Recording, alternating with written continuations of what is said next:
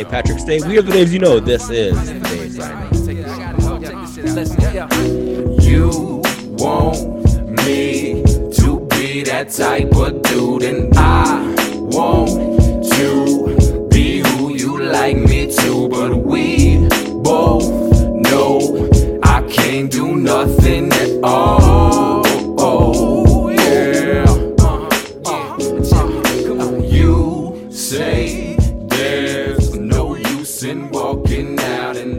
All right, and we're back for another week of uh, podcasting. I'm I'm just letting you all know I have a very sexy voice because I getting over a cold that my kid brought home from from daycare. So you know, if you uh worried about that, I just have a sexy cold.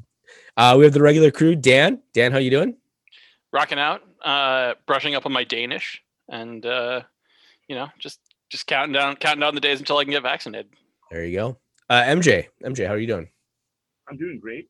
Speaking of Danish, I drove through Askov, Minnesota this this weekend for the first time ever, and uh, visited uh, a uh, northern loon fan named Doreen. Nice. And brought me back four dozen, uh, four dozen fresh eggs, eggs. which I which I very much appreciated. And then realized I had don't know what the fuck I'm gonna do with four dozen eggs, but I'm gonna do something with them. Uh, Sounds like you're making a reminded me frittata to me. Yeah. What'd you say, Dan? So it sounds like you're making a frittata to me. Yeah. I, I told I gave David several uh, uh, ideas when I handed them off, but uh, the important thing, David, is that they're farm fresh eggs. So you crack them into a bowl first, and then, you know, if they got a little red spot, they're fertilized, and you do something else. Yep. Hundred percent. Hundred percent. So You're aware of that. Good. yes, I I, am. not. I am very much aware of that. Thanks, MJ. I, Um, I actually was not. So that's uh, I'm I'm one of today's ten thousand. If you if, you- if you want half a dozen, if you want a dozen eggs, let me know. I'll, I will uh, drop them off at your house at some point here next weekend. Uh, so uh, uh, yeah. So we always have the Patreon, um, guys. It's it's we're getting really close. We we literally the Hop Clouds just brewed the Imperial Red Rye uh, beer. Um, they haven't announced the name of it yet. Uh, I just talked to Christian today. He's he's mulling a couple things over, and I think it's gonna be amazing. If you are not a Patreon of the podcast, why don't why the fuck are you not? Three dollars a month um, gets you some beer. Patreon.com slash Daves I know to help support the Daves that you know. And then we are I'm working with Eric to try and figure out when the uh Minnesota football show guys and gals can come on to like actually do a proper ranking of uh of the leagues around the world. And that will be a, a patreon only uh podcast as well. So please join the podcast patreon.com slash the daves you know to help support the daves that you know.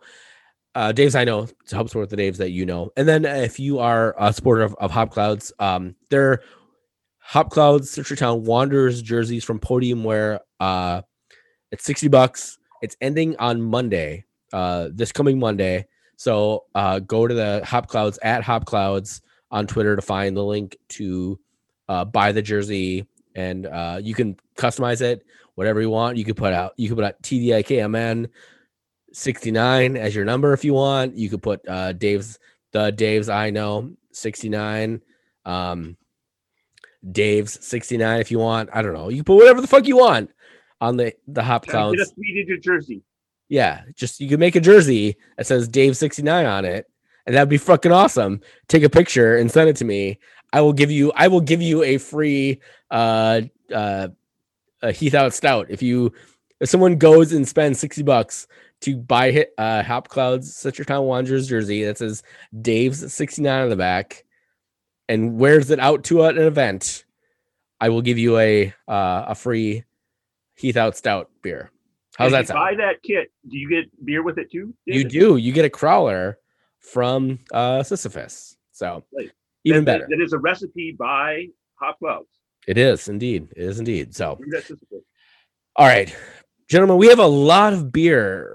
We have a lot of beer. We have a lot of things to talk about, uh, specifically with Minnesota United. So um, since we last chatted, Minnesota United announced or and, and MLS actually uh, announced the schedule or the home openers for teams. So, home opener for Minnesota is on April 24th against RSL uh, here. Um, good luck finding it on any uh, non-cable uh, service. However, the season opener is on April 16th against Seattle at 9:30 on FS1. So anybody can watch that one. Um, Dan, I feel like you have thoughts on uh, opening up against Seattle. Uh, Yeah.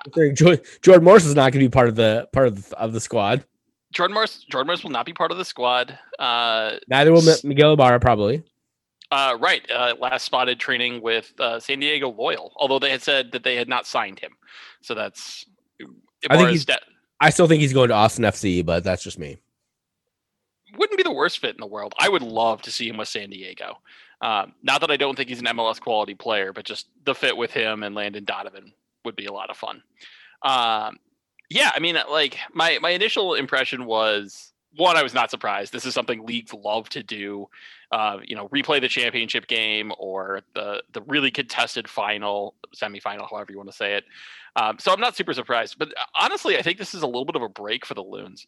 Um, Seattle will not be at full stretch. They are a team that has struggled in the first part of seasons before. So I, as bummed as I was initially, I think this is actually a pretty good draw. Yeah, I agree. Um, I think it's way better than Portland opening at, at Portland. They're always ready to go. Season start. I mean, that is true.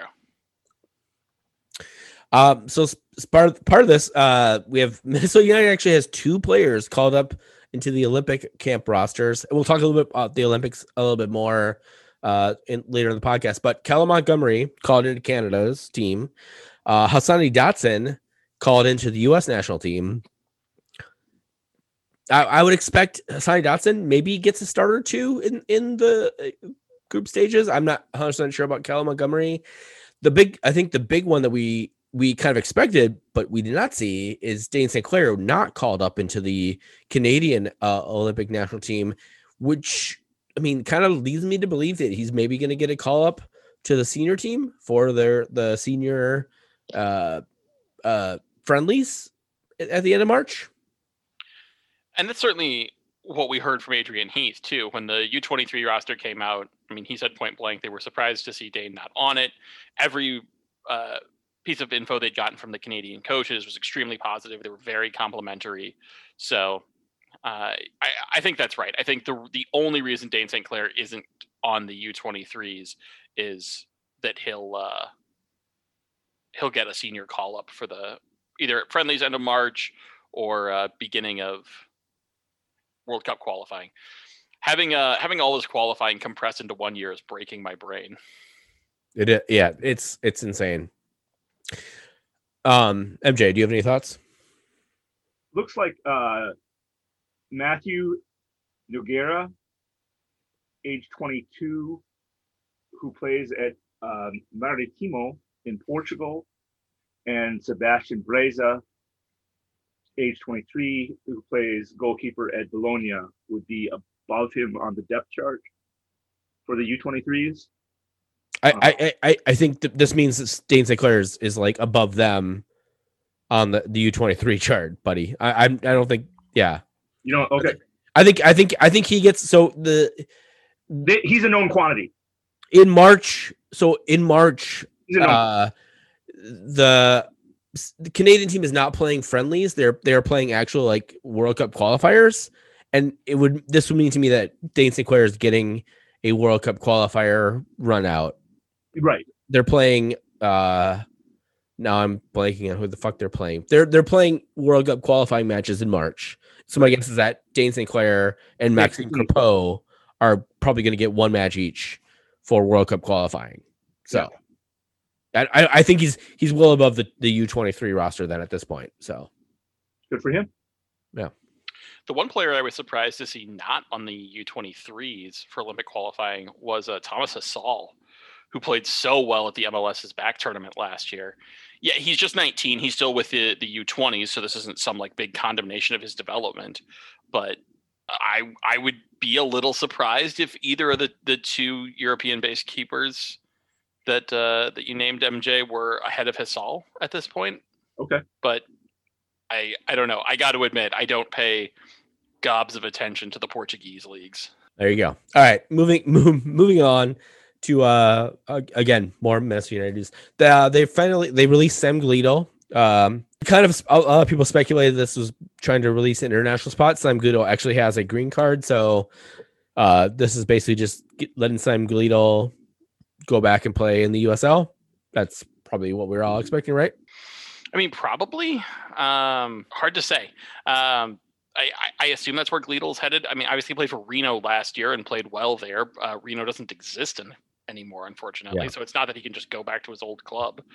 But um, I don't know. In the, the chatter about this on Twitter, uh, Bridget McDowell seemed to nose towards the fact that this was not about the international spot because you're right, he has the green card, but it was about clearing a space in the midfield. So um, could just be part of it. You know, the, the the first move in a series of moves. I mean, tis the season, but yeah, there's no direct reason for this to happen when it happened. That is true.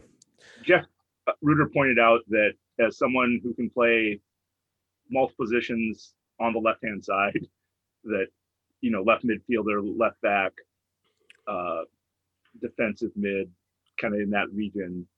You know, it, it seems like a weird move when you have someone who could come off the bench and, and provide multiple depth at those positions. But to Dan's point, it, has to be because they're trying to clear a, roster space. And then, uh, so we're kind of going in order here, everybody. If you haven't figured that out yet, uh, teams and the team announced, um, or they they put out a, a an email about fans back in attendance.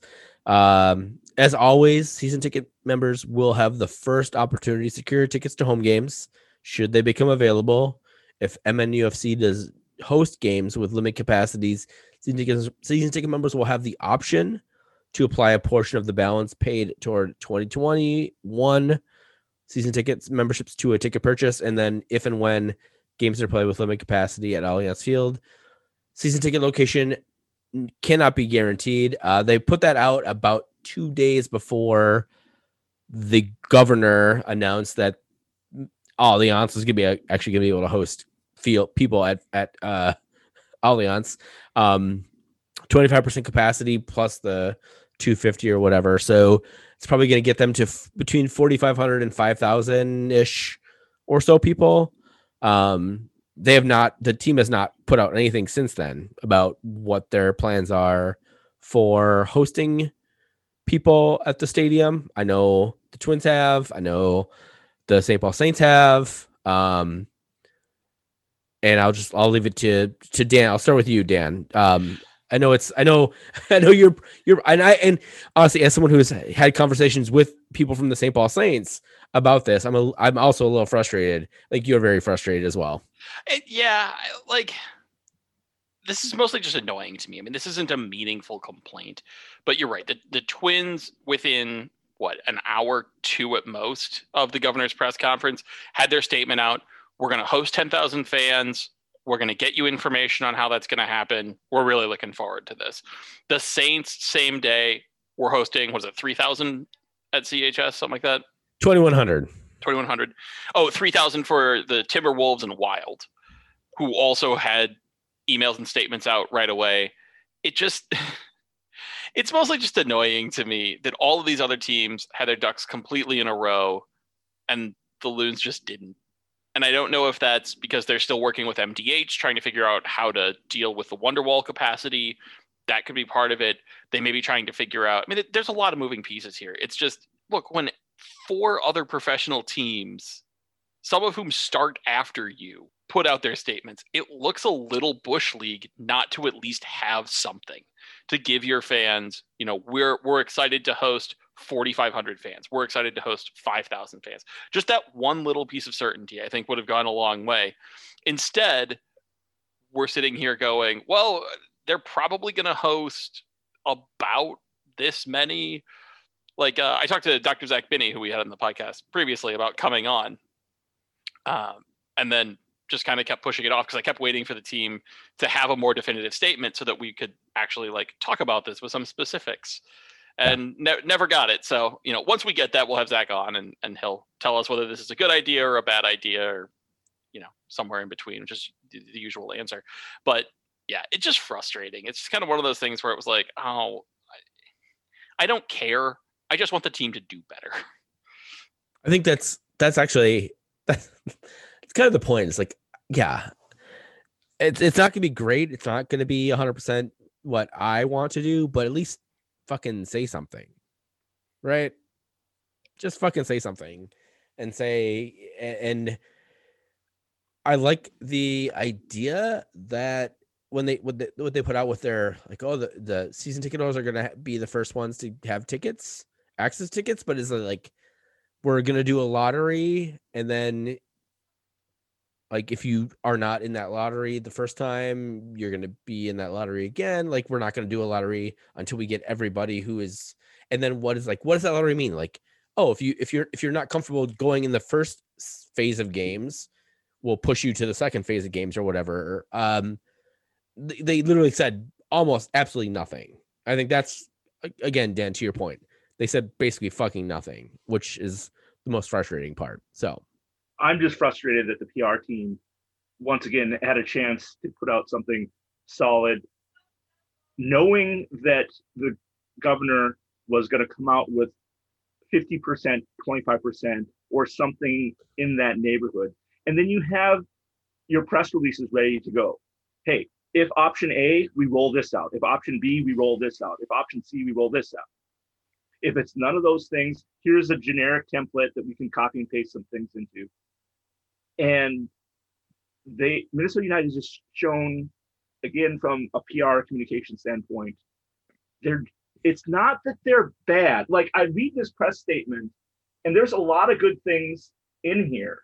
I mean, the thing about it's a little complex, but like this decision provides the necessary guidance to determine how to safely bring back fans to Allianz Field at a safe and social distance capacity. That's not a bad statement.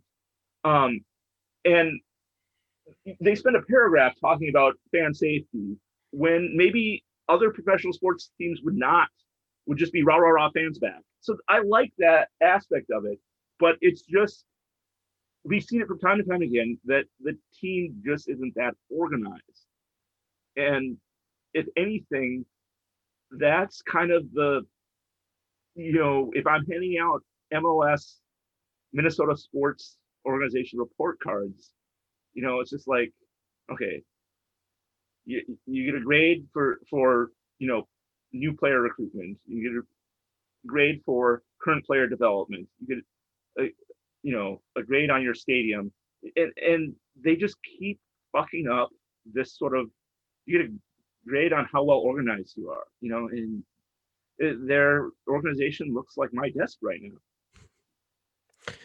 Well, Speak, speaking of terrible grades, uh, Tommy Chacon, um, still in limbo. Uh, he's down in Uruguay still. He's not up here with the uh, the team in March, uh, which I think I can't remember what outlet Adrian he said that if he was still if he was not in the first team in March or not on loan, it would be a failure. Um, I think it might have been the the the Pioneer Press uh, Fish Wrap Factory, East Side.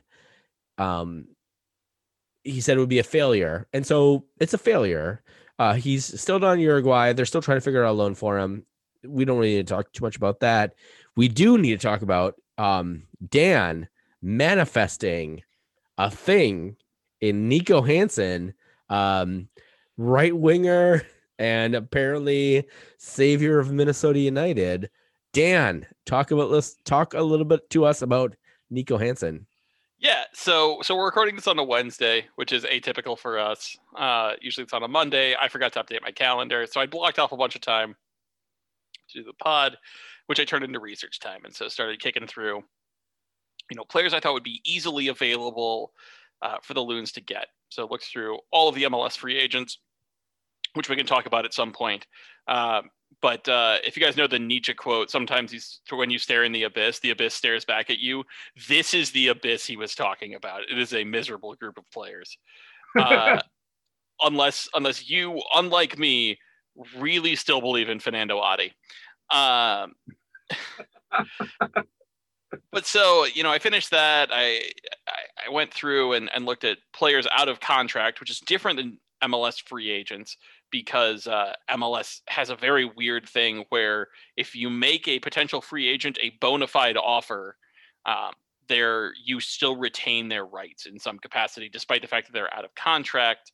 I want to know who who chooses what a bona fide offer is, because if my choices are, uh, you know, go away and never play for this team ever again, zero dollars, or go die in a hole I'm I'm just gonna leave for no money. That's you know, but that's not really a bona fide offer. Anyway, Houston made Niko Hansen a bona fide offer, so he was on a on a second list of players. So I was kicking around his uh, WhoScored profile, and uh, they came up with a pretty scathing condemnation of him, which I tweeted out, which is this player has uh, no significant strengths, and as an attacker, his weaknesses are shooting, passing, and defensive contribution. And um, that's that's most of being a soccer player, guys. Are, are those three things? Sounds like a fucking winner to me, buddy. so uh, so that was that was Monday night. Uh, by Tuesday afternoon, we had the rumor, and uh, it was confirmed this afternoon, although it, it hasn't been made official yet, that uh, Niko Hansen, late of the Houston Dynamo, is going to be the the newest Loons player. So, so my so let me stop you there, Dan. I, I just want to throw this in there because I think everybody who listens to this podcast was like, Houston attacker who we want on Minnesota United FC, everybody's like, fucking A, Christian Ramirez. And then Minnesota United was like, fuck you, Niko Hansen, bitch. Like in that, uh, you know, Jesse Pinkman voice from Breaking Bad. Spoiler he dies at, at, or he doesn't die at the end of Breaking Bad. He's almost dead at the end of Breaking Bad, but, um, yeah, because they're like, bitch, and then they're like, they they say give you they give you Niko Hansen. Um, so what does this guy provide to Minnesota United, Dan? So, uh, look, you take the WhoScored scouting report on him, and it like you're kind of preparing for the worst with this guy.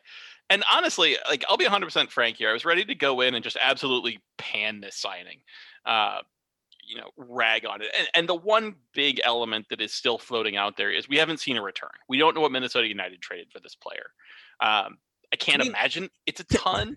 All right, can we uh, stop? I'm gonna stop you right there. He's a fucking right winger, so this means Robin Lod is playing on the goddamn left. I uh I don't I don't Which think that makes true, this move even worse, Dan. even worse. So yeah, don't let anyone tell you that Niko Hansen can play on the left. He played about 60 minutes there this year, uh, which makes him only slightly more of a left wing than it makes him a center back, where he like, played 13 minutes this year. um, but look, so uh, I, I, dug into the numbers on him. Um, thanks to to FB Ref, his top five comps for the last year are Johnny Russell, Jordan Morris, Ariel Lassiter, his teammate, Khiry Shelton, and the aforementioned Robin Lod. Um, he is a very willing shooter. Uh, he's not particularly good at it, but he's happy to try. Uh, again, if you're thinking somebody, he has a tendency to shoot from pretty close to the top of the box. Um, so if you think about uh, Ethan Finlay, Robin Lod when he's playing on the left, that sort of tendency to to fire pretty quickly as soon as they get in the box. That you're not too far off with with Hansen's play style. Little bit snake bit last year. Um, great dribbler, legitimately one of the better dribblers in MLS. Um, 88th percentile in total dribbles, 82nd in progressive dribbles. So he gets the ball and he moves it downfield. Uh, just an absolute horseshit passer, though. Uh, he's the 27th percentile of, of passers. But, it, so, but, if, but if we have Reynoso, do we need him to pass? Exactly. So so I think that's thing, David. David, if he dribbles by two players and he can't shoot himself, how is he going to use the space advantage that he just created by dribbling by two other players and give it to someone like a Lod or a Reynoso or whoever we get to score, Agudelo? How is he going to get the ball there if he's not going to shoot on the net himself and shoot well, he's got to pass it. That was that was my whole fucking point with my my most recent question. So, I do you guys remember the first part of last season? So Lod's playing on the right, and he scored like two or three goals in hmm. three or four consecutive games, and it was just constantly keepers were parrying the ball like right to his feet, and he was banging the ball home from there. I think I legitimately think part of the goal of bringing in Lassiter is having someone that will shoot from outside the box that will force keepers into kind of those awkward saves and that, so that they will spill the ball at the feet of Juan Agudelo or Robin Lod. Uh, I, I, legitimately think that's part of the strategy here. Um, here's here's where I land. If Niko Hansen were a bona fide left wing player, I'd actually love this signing. I think it's completely fantastic. But the truth is, he can't play over there. And I'm curious to hear, uh, assuming the trade is official, uh, you know, Thursday or Friday. I'm, I'm interested to hear from Adrian Heath, kind of what their thought is on where he fits into the picture. Now, maybe maybe he's a depth option. We know Robin Lod's going to get called up to the Finnish national team for the Euros, so maybe he plays behind Ethan Finlay out on the right. Um, he can play through the middle a little bit. Again, don't put too much stock in that. He's not very good at it. Um, look, if he weren't a right winger, I think this would be a great signing. But he's a fucking right winger, so we have to view this with the Loons added a piece that's going to be no higher than third on the depth chart, and it's look, it's not a it's not a bad signing. It's just for a team that so clearly needs a a striker and b a left winger. You neither of those things. And um, C, the one piece a, a backup left winger and D a backup backup left winger. Like Jesus fucking Christ, man. I, I, uh, I, get it. You don't you don't get to and Dan, you've mentioned this before. Like you don't get to like make the signings you always want right away and all that, but it just uh, the, the the optics are not great. If if we because started this we don't have a fucking left winger unless unless again unless fucking Robin Lod's playing on the left wing, which we don't have a left winger. Is a fucking we don't have a left winger. Sorry, MJ. If we, if we started this season tomorrow, I would. And, and Adrian Heath said, MJ, you're picking the lineup. Why would he say this to me? I don't know. You're picking the lineup, but it has to be a 4 2 3 1. We're not doing a 4 3 3. We're not doing a 3 5 2 1, uh, 3 5 1 2. We're, we're to do a uh, 4 2 3 1. Uh, 4 2 3 1 because that's the formation I know and that's the formation I coach. I would say put put Hassani Dotson at the left wing. He would be with the current yes. roster we have now, my left winger. Yeah, he he won't he won't be there for the start of the season, so I guess. Hope hopefully. Hopefully. Hopefully, yeah. Well, no, yes, actually technically he could be there for the start of the season. He just will, will not have played in preseason all of them. Um hopefully they they are there in the final of the uh tournament in Mexico and uh which we'll talk about a little bit. And uh he could be there he could be there for start of the regular season so. The one thing that gives me a ton of hope with this signing is uh Jerry Zgoda's write up of it which was pretty short because it's not like the team was offering any comment. They can't tap up a player they haven't signed officially. Uh is he made multiple references to the fact that this did not preclude the team from signing either a left winger or an attacking or an attacker and they fully intended to use one or two DP slots. So my hunch is that this comes directly from Chris Wright, uh, who is almost certainly Jerry's source back from both of their old days with the Timberwolves, uh, saying, "Yep, we got a player we liked. We think he's an interesting fit if we honestly, and and this is a fair analysis, if they raised his shots on target percent by like five to six, which is entirely doable, they have a damn good attacking piece that they can then turn around and trade for value or or keep a hold of because Ethan Finlay's no spring chicken. So look, this is actually a pretty good signing. It's just frustrating as fuck. Indeed, indeed it is. Uh MJ, you have some thoughts on uh Patrick Weah? I don't have any thoughts. Charles Boehm of MLSsoccer.com has some has some points. Okay. Patrick Weah. Uh, Charles Boehm released an article of the top five new homegrown players to watch, and the first one he lists is Patrick Weah. And No. Patrick, I think is going to be. I think we might see him in a Minnesota United uh, shirt by the end of the year. Honestly, especially if we need to just say, hey, why don't you try playing left wing? Dan, thoughts? right? I mean, his cousin can do it. Maybe they can like do a training camp thing where they can both, you know, Tim Uh, Tim can teach Patrick how to play left. I thought it it was hilarious in the article that he screen grabbed a tweet that said some fan who says, "Don't think he's related to Tim," and then he goes on to explain that you know he's Tim's cousin, and that we shouldn't hype him up to, to that level. But the best quote that I got from the from this whole article, quote, he may be sent out on loan this year and let's be honest, Minnesota Minnesota are not known for fast tracking youngsters. Yeah, Charles Boehm coming in with the heavy hitters. hundred percent. Yeah, Yeah, no, hilarious. Um, the other the other gem was Weah has quote loads of raw natural talent unquote in Adrian Heath's words, which Well, uh, as far as Heath's quotes go, not bad. he's the striker whisperer. He want he wants to mold, he wants to mold that young boy into a thing.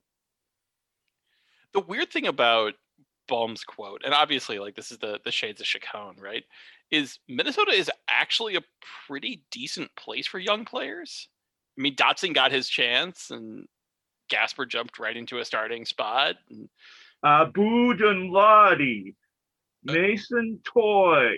Are you seriously going to blame Danladi's failure on the team? Sure.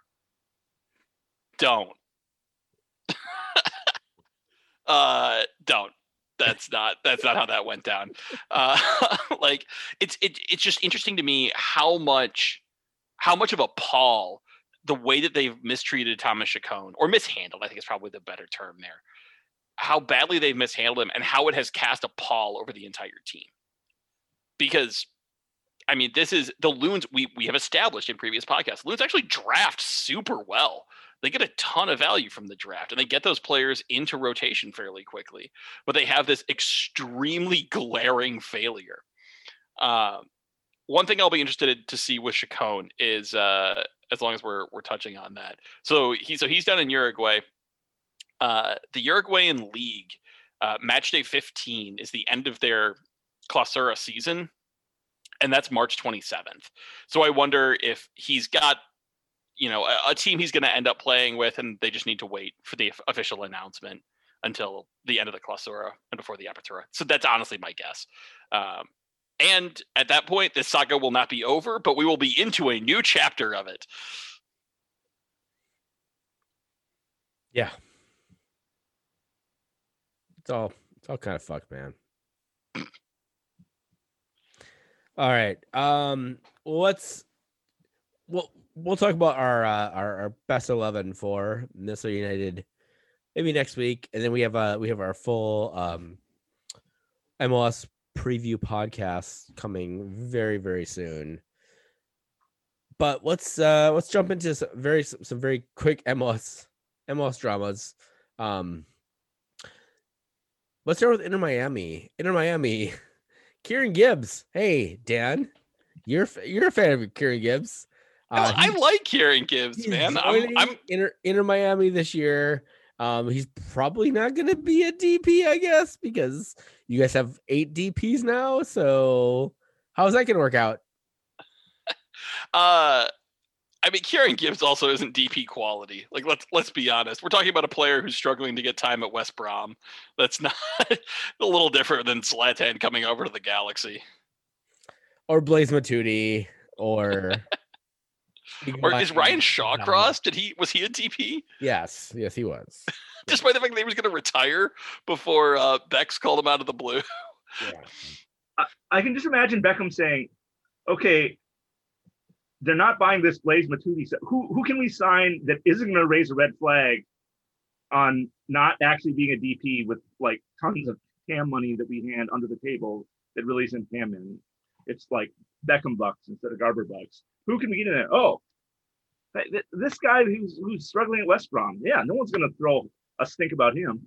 no, I mean, Beck, Beckham will get you that uh, that Qatari money, buddy. Uh, don't, don't you worry about that. Uh, and then my other, my, the other fun uh, M- uh, MLS story, the Bet MGM odds came out. Um, Minnesota United is uh, tied for 13th at plus 2500 with the LA Galaxy and the New England Revolution to win uh, MLS this year. Uh, it PointsBet has them has Minnesota United as the 16th favorite, tied with Inter Miami, also at plus 2500. Uh, do you guys ever look at these odds? What were you? What would you? Uh, are there any? I mean, I definitely would bet Minnesota United winning MLS at plus 2500. Either of these odds, but do you guys have any other any other thoughts? It's just it's so indicative of most of the betting houses not really knowing what to do with MLS. Right. Um, the amount of year to year variance in the league is almost unparalleled in terms of world soccer. But you can see that these betting houses are really convinced that the more things change, the more they're going to stay the same. I mean, your top five odds are LAFC, the Sounders, Columbus Crew, NYCFC, and the Union in Toronto tied. LAFC, maybe. I'm not betting any of those other teams. The Union are going to be terrible, having lost Aaronson and some of their other younger players. Whatever, we don't need to get into that. So, uh, like, they just they truly have no idea how to set odds for this league, which means there's a ton of arbitrage opportunities. But look, until Minnesota United get at least one of a striker or a left wing, and ideally both, I'm not throwing any money at this. This is a this is a half constructed team as is. I really like uh, Columbus Crew at that number three spot at plus 900. They look like they actually got better this year. It's astonishing to me that odds bettors and MLS pundits alike seem to give LAFC and New York City FC ratings based on media market share and the idea of what how good they could be. Like this is the platonic ideal of LAFC and New York City FC. This is this is how good they could be. This is how far they should run in a perfect world. And it just never. I mean, yes, we can't. Uh we can't predict that Carlos Vela is going to get injured, but even then, like Grady, our Patreon subscriber Grady says, like you would still take the next five best attackers on LAFC over a lot of other attackers in the league. And they just shat the bed. I mean, so nothing against Bob Bradley and company, or it's just it just astonishes me that those two teams get all the hype in the world in these sorts of rankings and, and odds making. All right, let's take a break. When we come back, we will talk uh US soccer. We haven't talked US soccer in a while. We'll talk US soccer when we come back. You want me to be that type of dude, and I want to be who you like me to. But we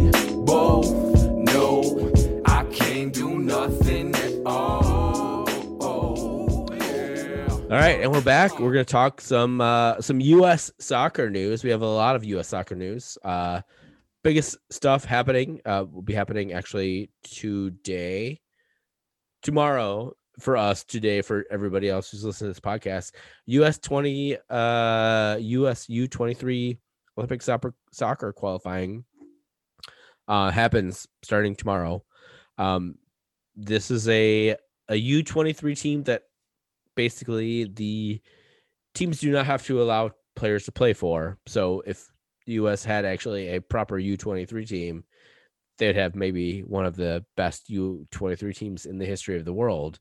However, they don't have that. So, um, let's talk a little bit about what is happening here. Uh, MJ, we have the uh, uh, Jackson Yueill is uh is the captain of the team. Jackson Yueill is the captain, and for those that don't remember, he is a member of the San Jose Earthquakes.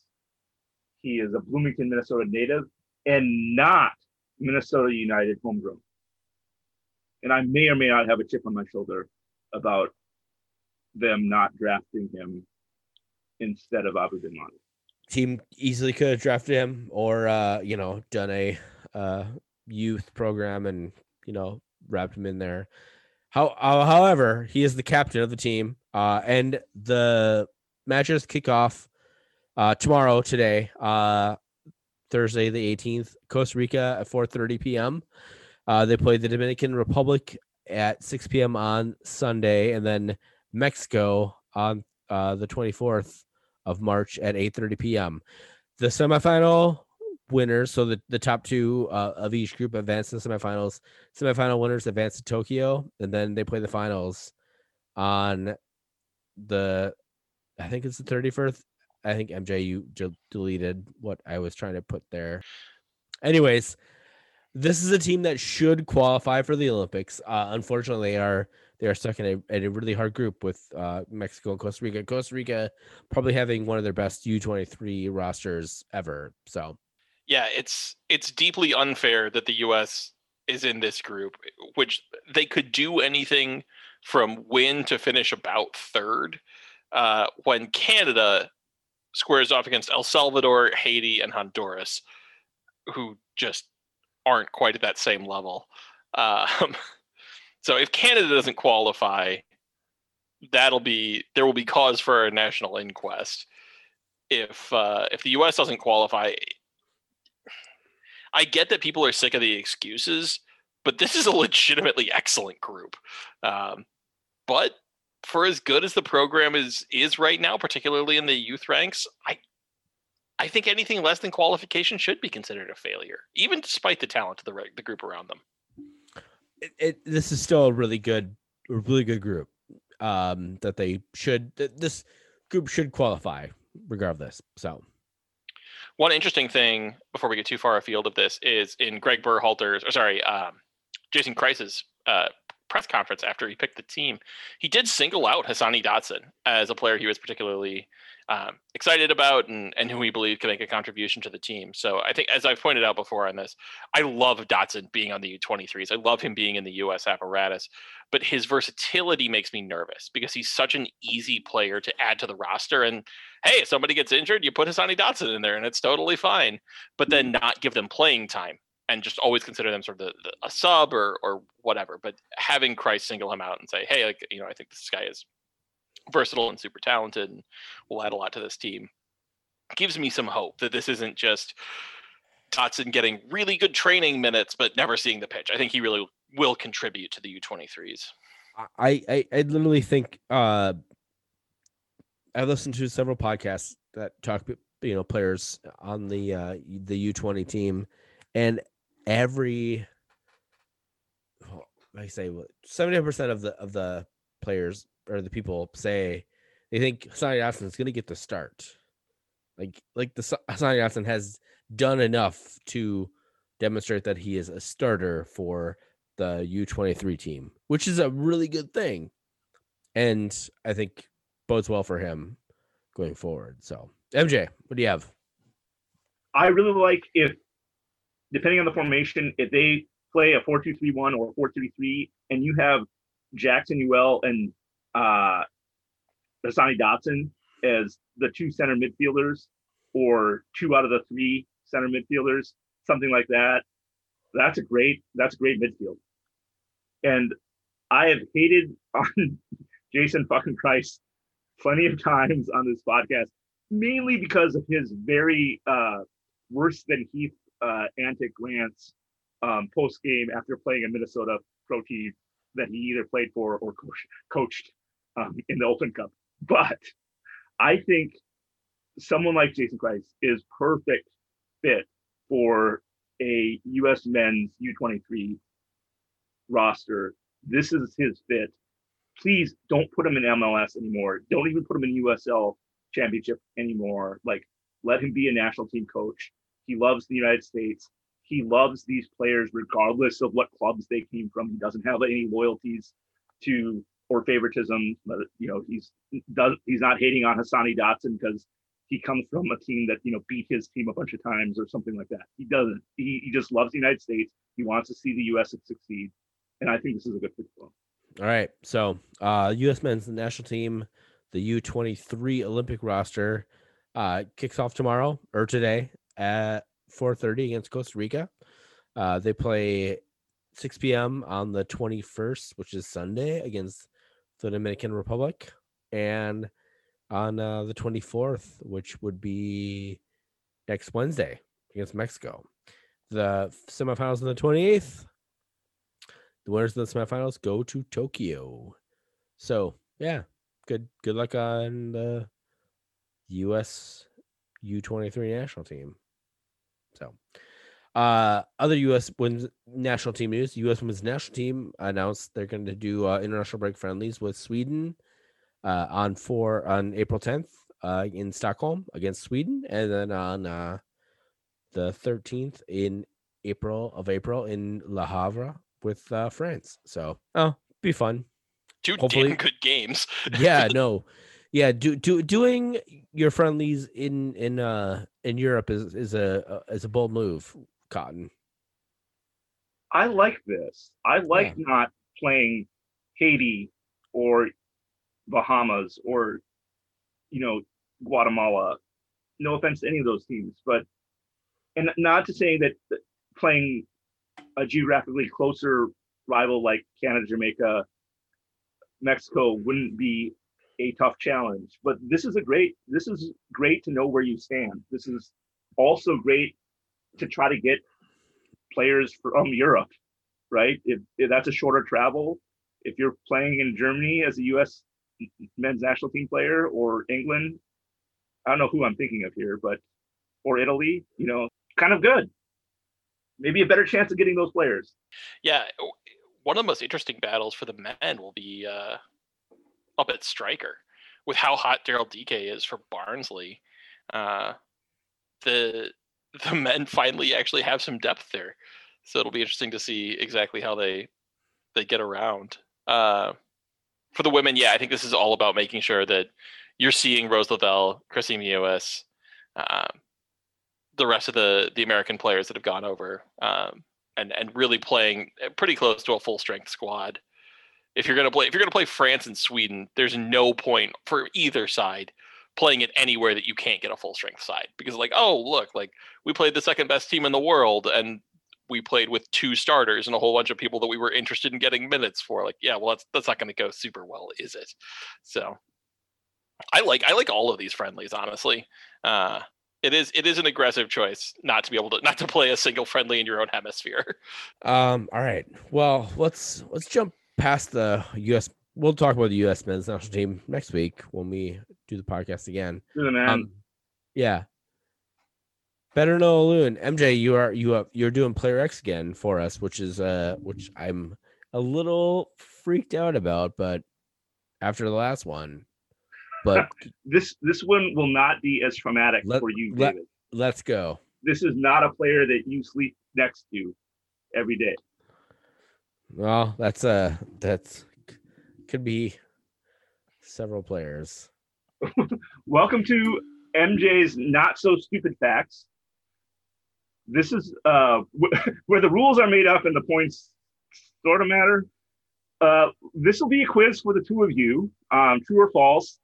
This is revenge on David having uh, given me Phil Neville fun facts solely because Phil Neville played for Everton and thinking that I would be some Phil Neville trivia genius. So uh, last Friday, March 12th, was Tyler Miller's birthday.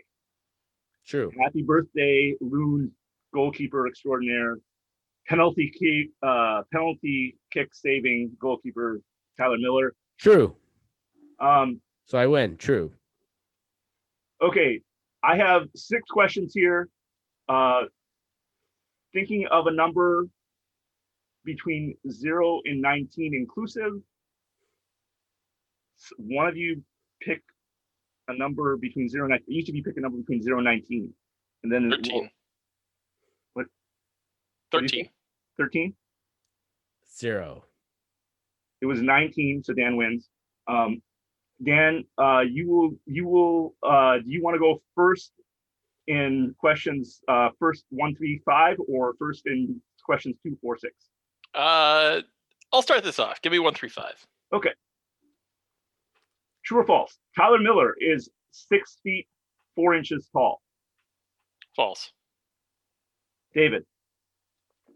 I mean, I guess I gotta go true. David gets one point. True. David, you're you're first this question. Junior year in college, Miller was injured for more games than he had shutouts. Is junior year of college? Junior year in college, Miller was injured for more games than he had shutouts. False.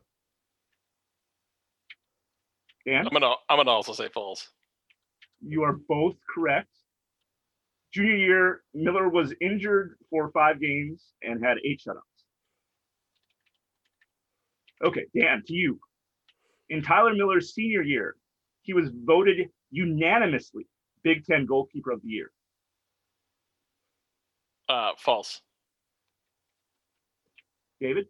I'm also gonna go false. Ah, double stumper. It was true. Damn. Okay. David.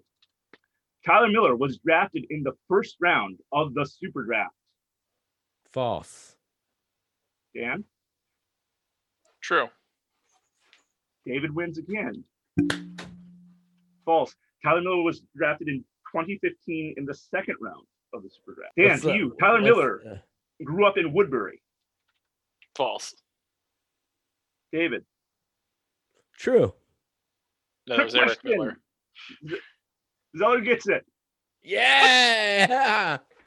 Tyler Miller grew up in Woodbury, New Jersey. Oh yeah. Take that question. motherfucker. Okay. Uh, number six, uh, Zeller, this is for you. After being drafted by the Sounders, Tyler Miller played eight games in Europe before playing one game with the Seattle Sounders dose. Seattle Sounders. What? Two.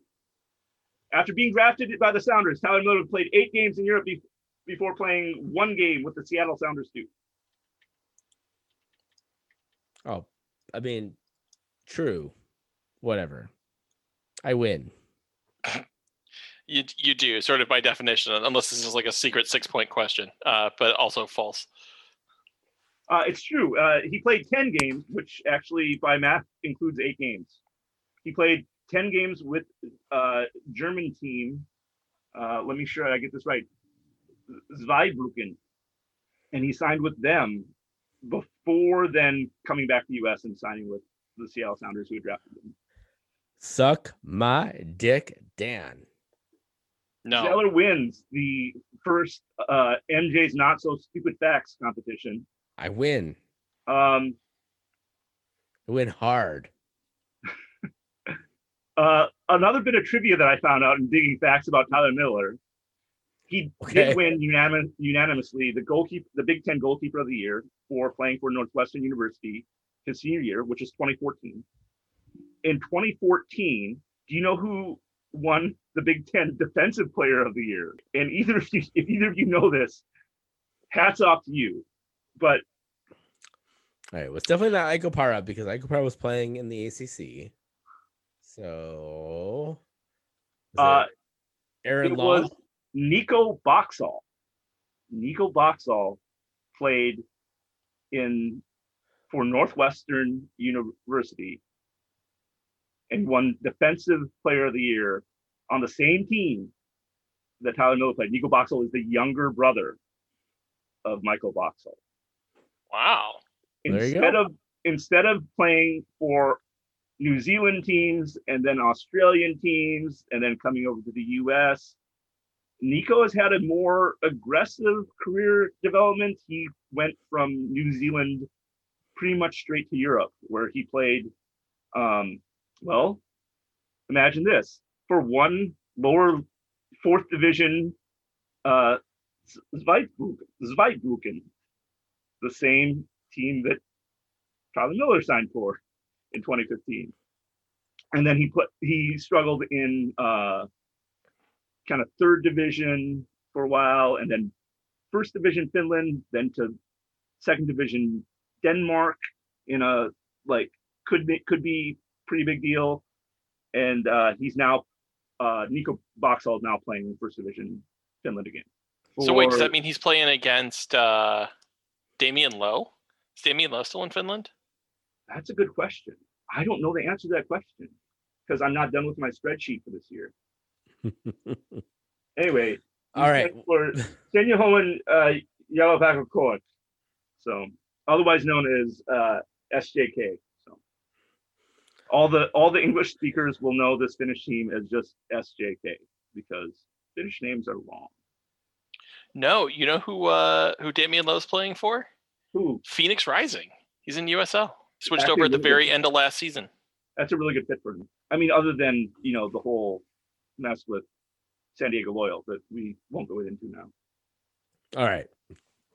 Well, let's, let's jump to Minneapolis City and a uh, there's junior summer camps happening for Minneapolis City. MJ, can you tell us a little bit about those?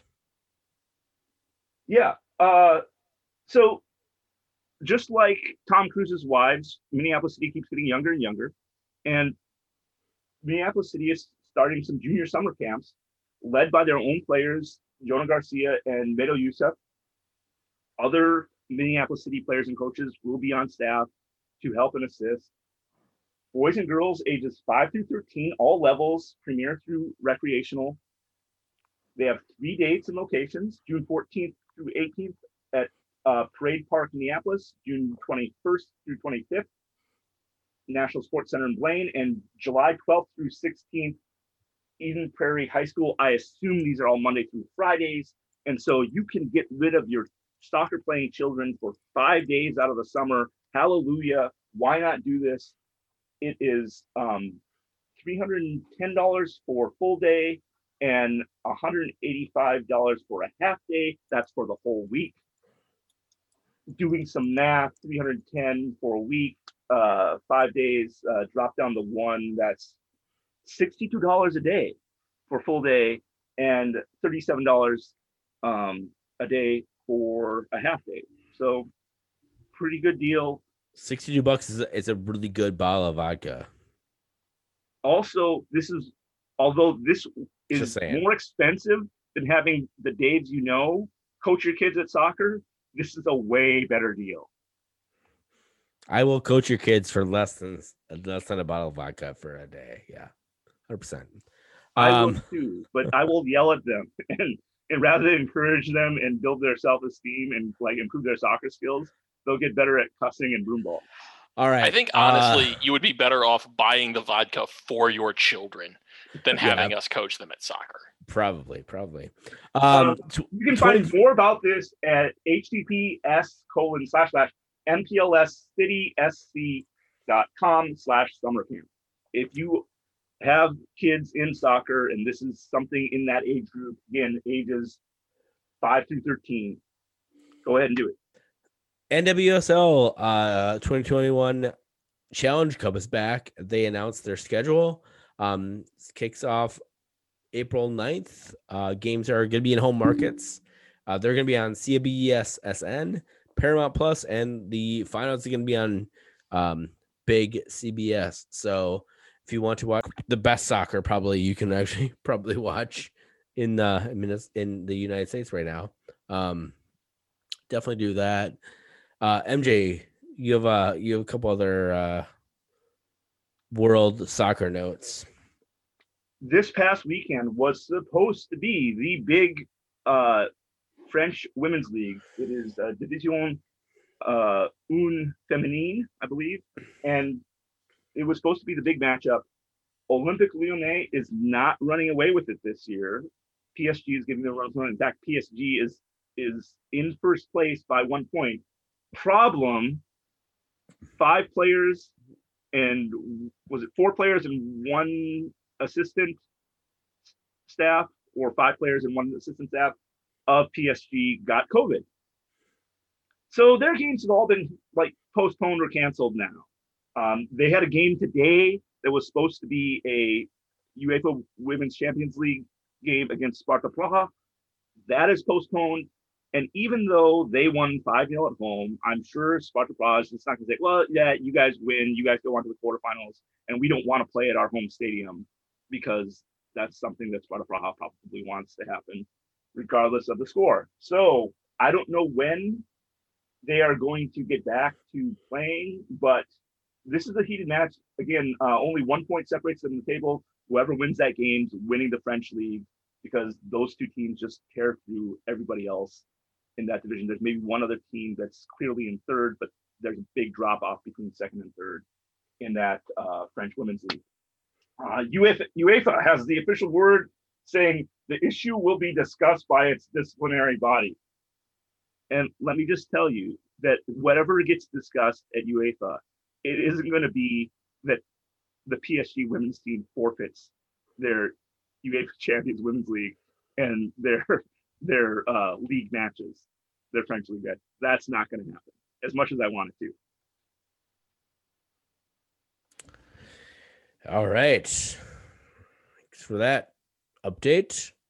And then uh, this is a, a question for Dan. Um, Dan, should we be focused on how many goals the ageless Chris Wondolowski of the San Jose Earthquakes scores this year?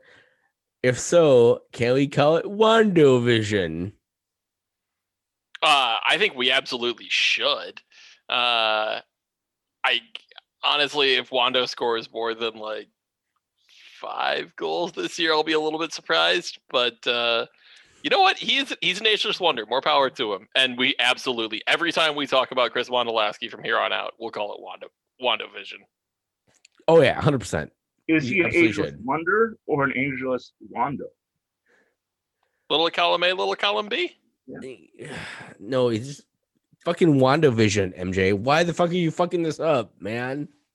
I mean, he's just, just Wando Vision. Li- just just because he's a living Marvel hero. I mean, you you understand the the whole point of Wanda Vision was that it was Wanda Television. Vision was not actually a part of it.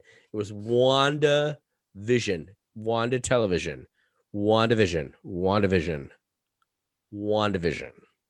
I think you're not giving Paul Bettany and Vision enough credit in, in this. No, whole... I'm giving I'm giving you all the credit because he's gonna be back. It's WandaVision. It's Wanda's whole arc of things. Sorry guys. Sorry for spoiling uh uh Marvel universe for you. Uh, all right. Gritty asks, where the fuck is our DP striker? If we start with Juan Agudelo, I'm just going to be very, a very angry camper. That's that's not a question. That's just like a statement. The uh the the where the F is our DP striker is is the question. Yeah. At this point, it would surprise me a little bit if that's where United choose to spend their DP. I think they'll probably get a, DP winger and figure that between Agudelo and Hansen and Foster Langsdorff might be great. Who knows? Uh, that they can they can ride with that for a little bit. Um, left wing is where they can't they can't really afford to stumble. I mean, like Agudelo can play on the left, kind of, but you're really miscasting him there. Um, so I mean, yeah, at this point, I don't know. I, one thing we haven't really covered that I think is actually worth pointing out is whereas the transfer window would usually be starting to be a worrisome part of this conversation because of COVID, because of how screwy everything is. It's open until June 1 this year. So the team wants to get those players in soon so that they can get them integrated. That's obvious. But if they open the season without one, that doesn't mean that they won't, they can't turn around and sign one May 1st, April 17th, whatever it is. Um, so it's just a little bit of a wrinkle this year that is gonna. It's just screwy. That's all. Considering the the most of the UEFA calendar, they should just have that transfer window open until June first every every season. You won't get any pushback from me. I think it's a great idea. Right. Yeah. Um I guess then finally finally how do you feel about the current MNUFC roster. How would you feel if this is the roster through June, July. It's a time to panic. Hashtag panic. I'm always, guys, you I'm always down for panicking. I have a, a fucking tattoo of ha- hashtag panic. So I'm always down to panic. We should always be panicking because there this team has done nothing to quell me of like like hey don't panic because they've always just panicked all the all the time. So um I'll leave it to you guys. What do you guys say? MJ, do you want to take this one? Sure. Considering how long we waited for Reynoso, and was he worth it? Did the scouting team do the right thing by scouting him out, doing that? Considering how long we waited for Robin Lod, maybe you don't think that is in the same conversation, but you know we were apparently scouting him for years. Like, give this team a little bit more time. It's not quite time to panic yet, but I would so I'm with David. It's Minnesota United. They're not organized. I've talked about this a lot. They're not organized. So always panic. But is the panic meter up this week more than last week just because they haven't signed a striker or left winger that we can see as a like all in all starter or expensive signing? No, we don't up the panic meter. It stays at the same moderately high panic that you always are as a Minnesota United fan. I actually disagree this time around. Uh, I am starting to get worried about this roster. Uh, the it it has a little bit of a 2017 smell to me. Uh, players that you can kind of squint and see their how, how they're going to be used. A roster that's not totally in balance, uh, and a lot of pressure being put on on younger players to come in and contribute right away. Uh, I think it's eminently solvable, uh, but it's been eminently solvable with the exact same prescription that we've been giving literally since the season ended, uh, or perhaps more accurately, since Kevin Molino uh, fucked off for Columbus.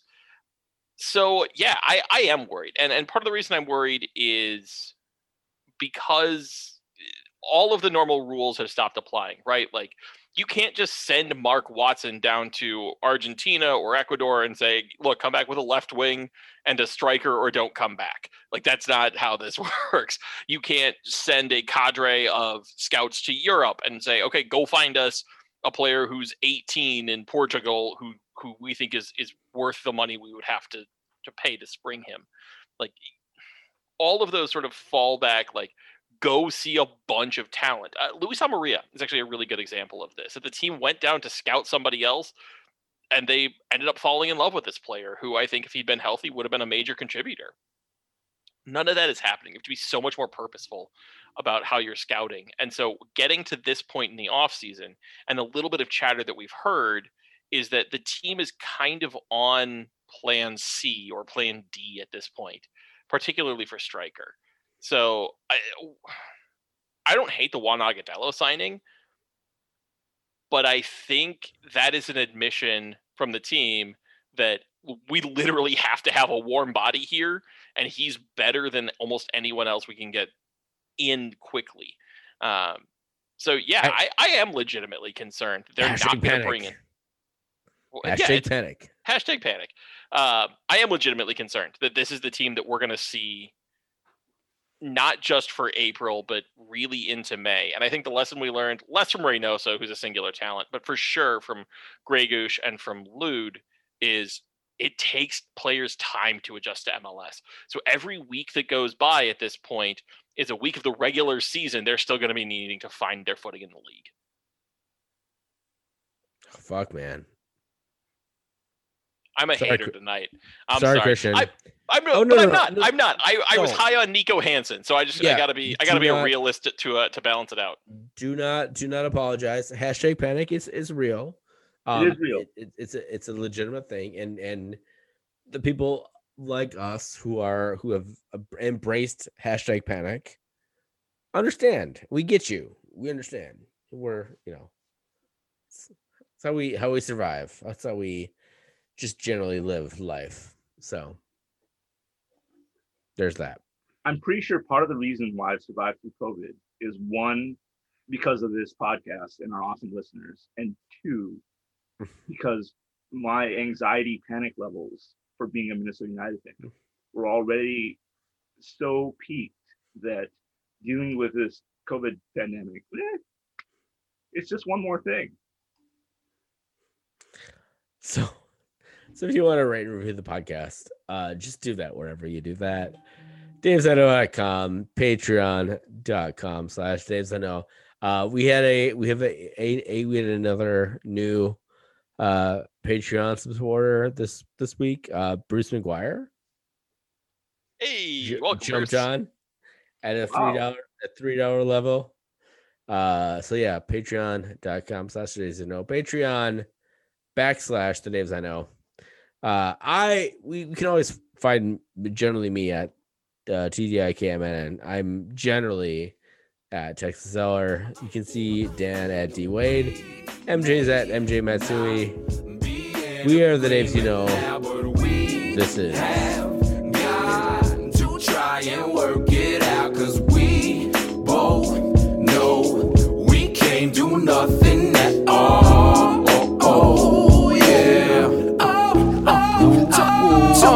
yeah. we, we, we do our thing, son. Long as you do yours, land here become fecund. Yeah. Uh, We, we do yeah. our thing, son. Through the act, we attract two, hope to reach one. Uh, We, we, we do our thing. do it, We, do it. we do our thing, son. Someone paint a piece, someone spray with a machine gun. It's mad work to be done. Uh, we, we do our thing, son. Son, son, son. all. Y'all know we can't do nothing at all.